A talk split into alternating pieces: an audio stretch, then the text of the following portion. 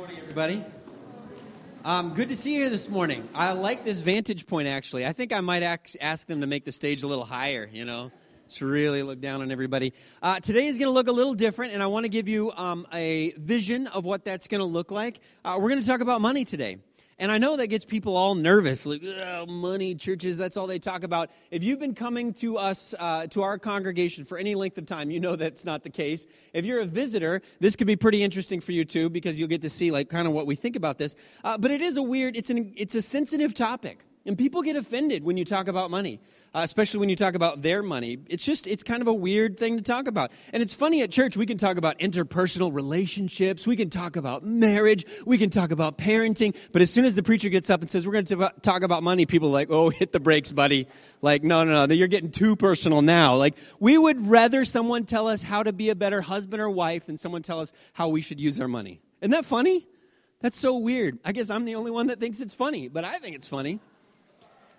Money, uh, there you go. Money just makes things more personal. It just does. I, I probably told you this before, but I had a friend uh, in, in college, and uh, he had taken uh, another college student, fellow college student, out on a date and uh, got back and you know was hoping that this would happen again. And and uh, he had asked her friend how it went. You know how before you get you know to be much of adult you got to kind of go the back routes you know and do some diplomatic stuff and you got to go back channels.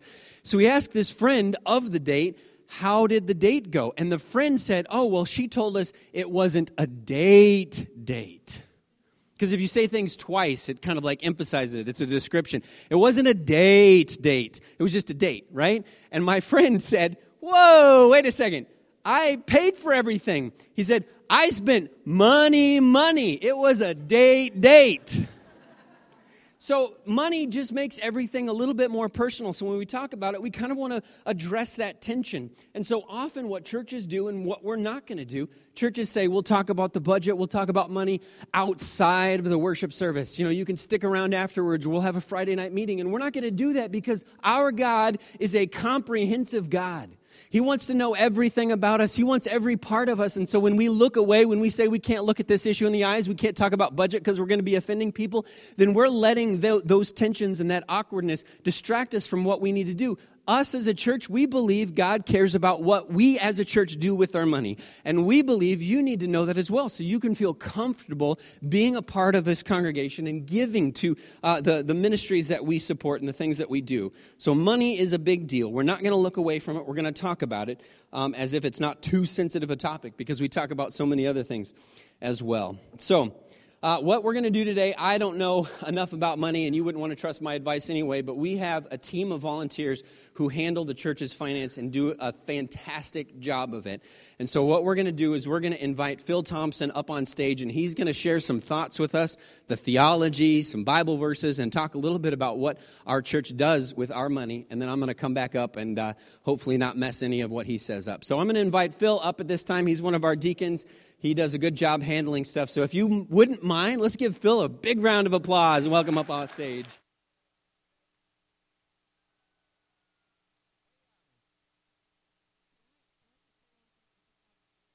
Uh, ask him after church uh, how old he turned on his last birthday last week. So just, you'll be even more impressed. Thanks, Patrick. yeah. Well, I, I, just wanted to start by telling you I grew up going to the University Avenue Church of Christ in Austin, Texas. And one of my very clear memories from attending church was the annual church budget presentation. Now, I'm not saying they were good memories, they were just clear ones. In fact, I remember being very bored and I had no idea what was going on up on the screen, didn't understand the figures being presented. And I had no idea at that time that both my future professional and volunteer life was somehow um, end up revolving around that kind of stuff. So here I am. But back then, in 1983, Bono and U2 released their classic anthem. Many of you may know it Sunday, Budget Sunday. yeah, the lyrics I can't believe the news today. Oh, I can't close my eyes and make it go away. From then on, I would just hum that tune through the presentation. It seemed to work. So, at any rate, I'm going to try to not scar you as I was scarred as a, as a kid and later. Um, so I think it's important to, to give you a quick overview of our approach to giving as well as to expense planning, and so you understand how we allocate our financial resources, as what we do with our money can reveal not only our focus areas and our perceived spending needs, but can also reveal what kind of people we collectively are as a congregation serving the Lord. So, to set the stage for this conversation, I think it makes sense to take a step back and reflect for a minute on the offering that we take up every Sunday that ultimately funds our budget and our associated expenses. It's both common and understandable to draw a direct link between our collection plate and the budget that it funds. But I'd argue the more important link or connection should be between the offering and the, and the two preceding acts in which we participate partaking of the emblems, the bread symbolizing the body broken on the cross for the removal of our sins, and the cup symbolizing the blood that was shed on our behalf. Followed in short order, typically, by the passing of the trays and the taking of the collection. We do this, yes, it's true, as a means to fund the activities we support, but more important, as an act of worship, as we return a small gift back to God from our abundance as one means of thanking God for his incomparable sacrifice. And it's important to stress God doesn't need our money. We do this because we're thankful. And if you look through the Bible, there's many biblical passages that talk about giving and show God's views on the subject. Starting with 1 Chronicles 29:14, "But who am I and what is my people that we should be able to make this free will offering?" For all things come from you, and of your own have we given you. Looking at Proverbs 3 9, honor the Lord with your substance and with the first fruits of your produce. Not asking for us to spend on ourselves and our family and then figuring out what's left over to give to God. It's the first fruits. Jesus' teachings also provide us with many examples of the importance of giving. And one that stands out personally for me is the example of the widow who gave everything she had, which was richly contrasted with the rich who gave simply out of their abundance. Another favorite example of mine involves Paul describing the generosity with which uh, the church of the Macedonian church uh, provided for the church in Jerusalem. The church in Jerusalem, as you probably know, were really struggling at the time, and the Macedonian church saw a need and they did not hesitate to address it. And it's that kind of sacrificial giving that serves as a model not only for our congregation, for all congregations. And it's one we should set our sights carefully on. And then we have Paul's instructions to the Corinthians as well. Each of you must give as you have made up your mind, not reluctantly or under compulsion, for God loves a cheerful giver. And then again to the Corinthians, he says, Now about the collection for God's people, do what I told the Galatian churches to do. On the first day of every week, each one of you should set aside a sum of money in keeping with his income. So, as we reflect on these verses and the cross section of words um, from the Bible that talk about the subject of giving, and before we switch gears to talk about the budget, once again, we have a budget because of our giving, but we don't give because of our budget. So let's switch gears, turn the page a second, and look at how we finished our 2016 fiscal year. So, just so you know, our 2016, uh, or every fiscal year for us starts on April 1st and ends March 31st. And just talked to the third and fourth graders about it. It kind of blew their mind that there was a different kind of year. so, anyway, it, yeah, I, I, I, reviewed this with them. It's sort of a dry run, but I had lots of good questions, trust me. So, our 2016 uh, results reflect a really healthy financial picture. As you can see, um, we had a really strong year. Our contributions exceeded our expenses by $63,000. And overall, this was due to higher than expected contributions, due in part to the timing of some contributions that came in 2016 that we didn't expect till 2017, actually. But, in the, but for the most part, it was just really strong giving in this last year. And as far as expenses go, we spent within $1,000 of what we planned for the year. Some of that resulting from underspending in some ministry areas, uh, then offset by an increased paydown on our mortgage. But back to contribution for a moment. We saw a huge spike in contribution um, relative to 2015, roughly a 20% increase. Um, our average weekly contribution, excluding Mission Sunday, uh, was around 72.50 per week, and if you include our special missions uh, collection in November, it was around $7,700 per week.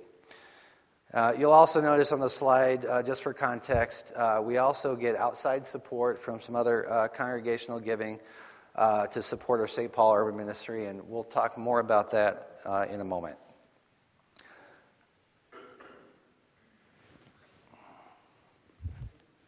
Okay, so our cash position um, as of April 1st was 141,000, uh, roughly, or not roughly, $69,000 um, set aside largely for missions giving, but then there's some timing of some other spending uh, for designated activities.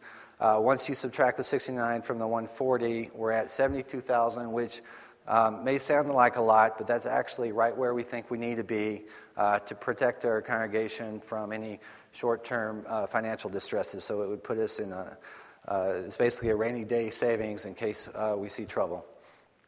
Um, and then finally, our mortgage balance of $226,000, which we uh, continue to pay down on uh, each year.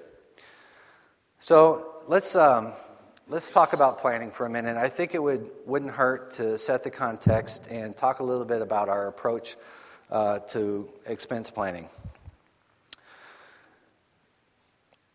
So once again, uh, budget year starts on April 1st. So at this point, we're a little uh, about six weeks into our year. Um, in preparation for developing the budget, we look at our current expense trends and get input from our ministry leaders uh, who provide requests for each of their areas, describing the need and articulating why the particular spending request is a good use of the resources with which we're so richly blessed. And based on that input, we develop a line item budget um, uh, and we review it within the finance committee. Uh, the finance committee then further reviews it with the elders and the ministers and the deacons in order to ensure full transparency and to give folks a chance to ask questions, to challenge, and finally to ensure we're in complete alignment as we look to finalizing the budget uh, with respect to our objectives and how we uh, finish up the budget. The result is our final budget. Um, one other point worth noting the budget is simply our plan for the coming year, but to the extent new priorities emerge, we look as a leadership group to understand if these new priorities should be addressed within the same year, and if they should, then we look to whether it makes sense to either allocate more dollars to the budget or deprioritize something else. In other words, basically just wait till later. In other words, we really want to make thoughtful decisions with our resources, not only during the planning process, but through the course of the year as well. So let's turn our attention now to 2017. So it's, first, it's important to call out that we have a balanced budget, so our contributions equal our expect, expected expenses for the year. We're assuming a 3% in giving, uh, which is um, it's a good assumption to make given the, the significant increases we've seen over the last several years. Um, now let's just take a look at the, uh, the categories of spending. So if you look at our staff um, budgets, that represents close to 30% of our spending. Um, I'm sorry, a little over 40%. I'm jumping ahead. A little percent over 40% of our funds dedicated to ministry salaries and health benefits. This funding goes to support our exceptional staff, Patrick Doherty, Jordan Tatum, our ministers, our administrative assistant, Abigail May, and also, um, funding has been set aside this year to bolster our children's program through the addition of a part time children's education minister. Turning to buildings and grounds, uh, which represents only um, um, almost 30% of our spending. Um, that half of that, as you can see, or uh, I guess more like 40% of that, is in our mortgage. So 39,000 we spend on our mortgage annually, and then property maintenance, roughly the same amount at $40,000. And property maintenance is things like general liability insurance, um, cleaning the building, um, utilities, all kinds of things like that, property taxes, trash, all the stuff that you just have to do to maintain the building. And then uh, this year, we're spending some uh, additional funding on building and grounds to, uh, well, as you can see, the stage, which pretty nice job so far. Um, the stage and some other uh, water damage related issues, uh, including the fellowship hall flooring.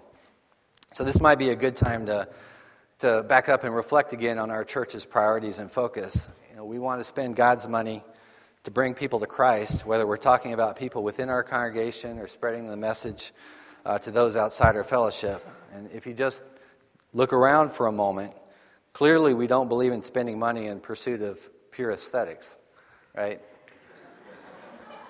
And it should be fairly obvious. But sometimes perhaps we take that stance just a little too far. So this year we're trying to catch up a little to ensure our property remains both functional and cost effective to maintain. And I should mention one of the reasons we're able year over year to keep our costs down, maintaining our building, is because of the men and this women in this congregation who actually have useful skills. Skills I wish I had.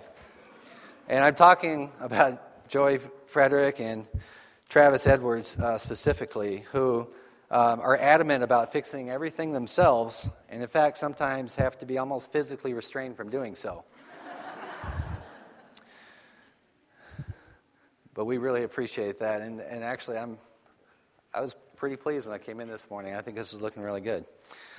Uh, as far as missions and benevolence goes, um, that's where all of us really want our funding to go. Um, I, I, haven't heard of anyone yet that's uh, against missions and benevolence activities. Um, but you can see roughly 20% of our spending um, is dedicated there. The special collection we take up each November goes to support primarily missions outside the United States, and right now we support two key families. First, Scott and Shirley Robb, who live in Lanaken, Belgium, and serve the church in Maastricht, Netherlands, and have had a huge impact on the family of believers there. You may have heard Scott provide an update while he was stateside last summer, and if you heard his presentation, you really got a sense for the church family that he and his family have cultivated there over the last 20 years.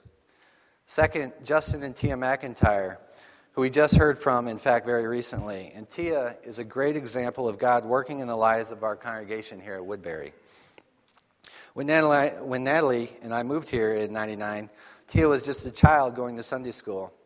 But through the influence of the congregation here and her teachers, she saw, she grew a heart to serve, and now she and her husband are a team working in Huancayo, Peru, nurturing relationships, and are on the front end of building something really very special there.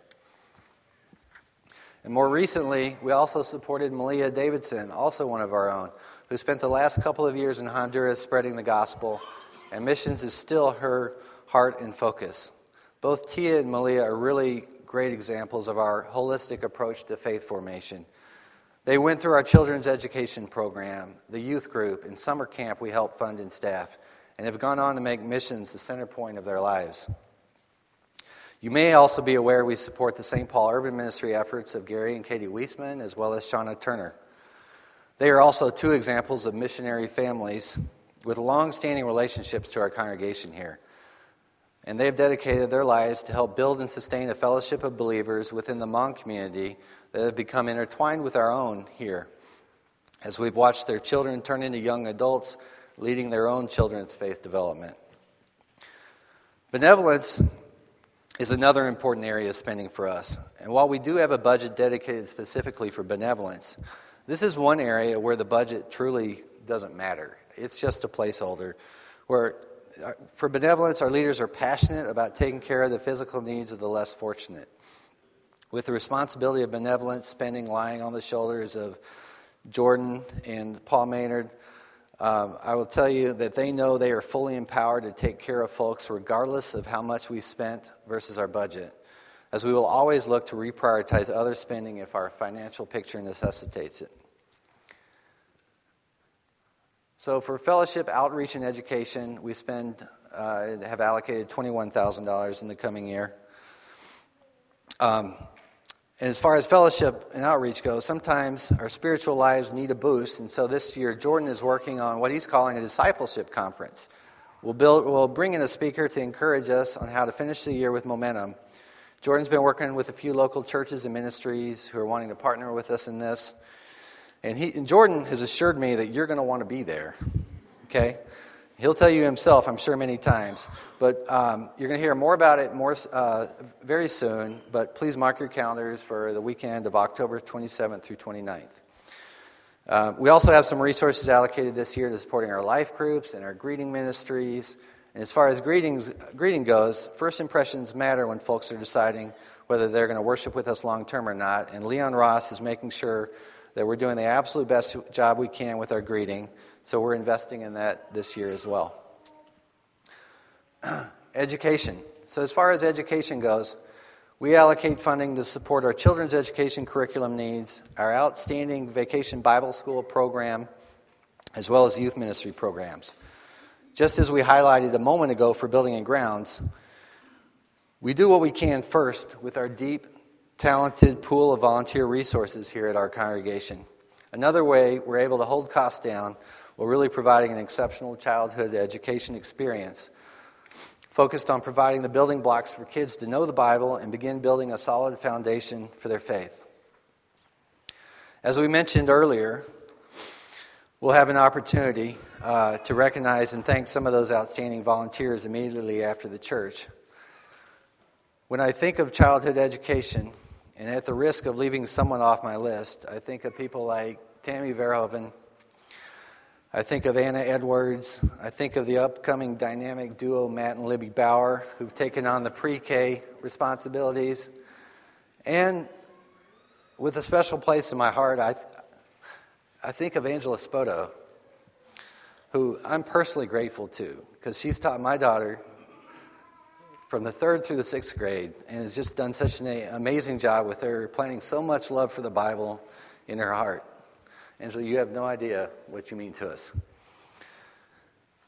So, switching gears back to other ministry support, we allocate around $15,000 for general administrative costs that include expenses associated with supporting our technology requirements, a growing necessity in today's world, along with other office supply costs, including things like uh, copier maintenance uh, and things of that nature. So, that's, that's an overview of how we um, allocate our financial resources across the different ministry areas. And if you can flip the slide, if you have absolutely any questions about anything I said today or any other question related to our financial resources, feel free to reach out to one of the members of the Finance Committee, uh, Lane Match, Todd Frazier, Paul Maynard, or myself.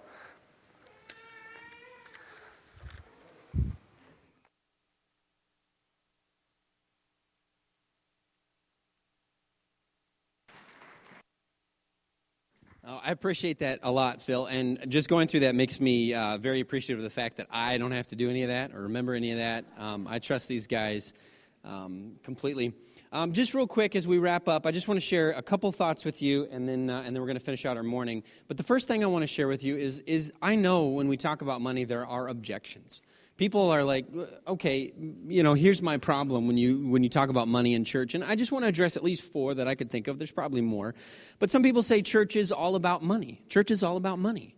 Um, and jordan and i were talking about this as we were shopping for new personal lear jets trying to decide you know what color we wanted and we know we get that. And that's a joke for us, right? That's not a joke for all churches. I get that. But it, it, it is, you just have to kind of look around and know that that's not what we're about. That's not what this church is about. Phil making the joke about the church building. My very first impression when I came to church to try out, the very first Sunday I was here, I was thinking, hey, they don't spend their money on their building, you know?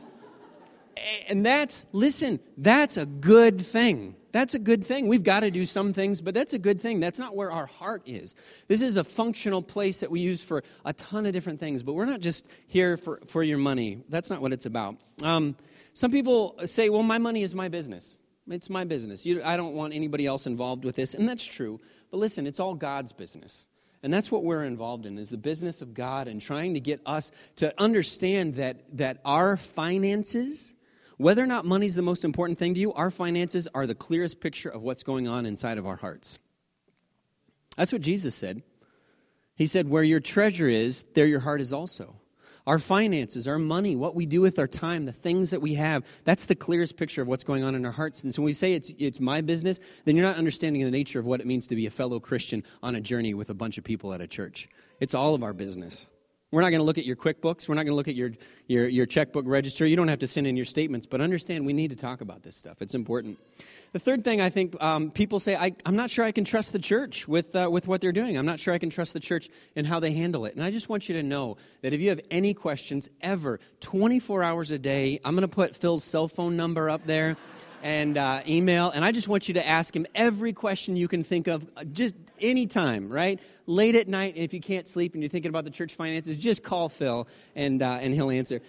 And I say that jokingly, but, but it is true. We do want you to feel like you can trust us, and I do. I, am a, I'm a happy um, giver to this church because I trust what is going on here. Um, so I, I, want you to know that there's always an opportunity to find out more if you want to know more. And then finally, I think people say things like, "I'll just I'll just give on my own. I'll just do my own thing." Listen, I hope you do. I hope you do your own thing. But, and this is important, you are a part of this church family. You receive benefit from what other people sacrifice, whether it be enjoying the heat or the air conditioning or the, or the lights or someone doing work or, or, or educators volunteering their time uh, and resources to, to spend money on your kids to train them, to teach them more about Jesus. You are a receiver of good things, and it is good and right that you participate in that as well.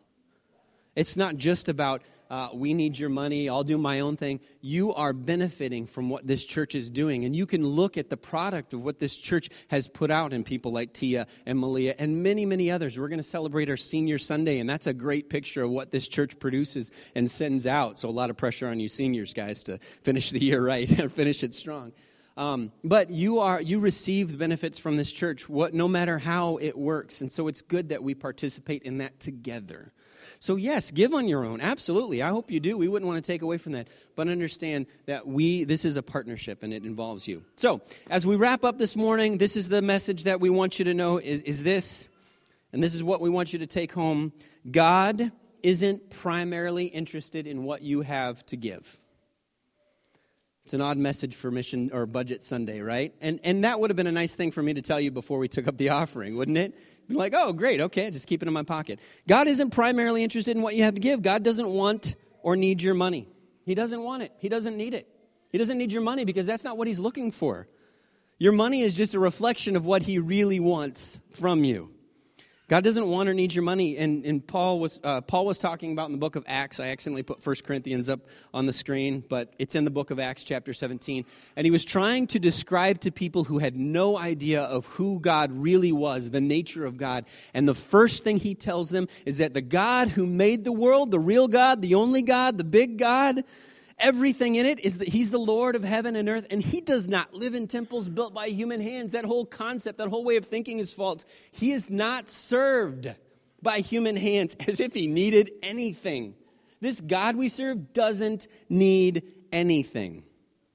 Rather, he himself gives life and breath and everything else. God is not a taker, God is a giver. So when God says, I want you to be generous, I want you to be sacrificial, I want you to give, it's because there's something in it for us.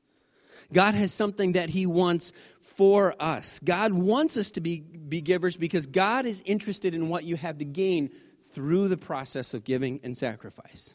God is interested in what you have to gain. He wants something for you. And we could give a lot of, uh, talk about a lot of stories. I just want to tell, tell you one thing.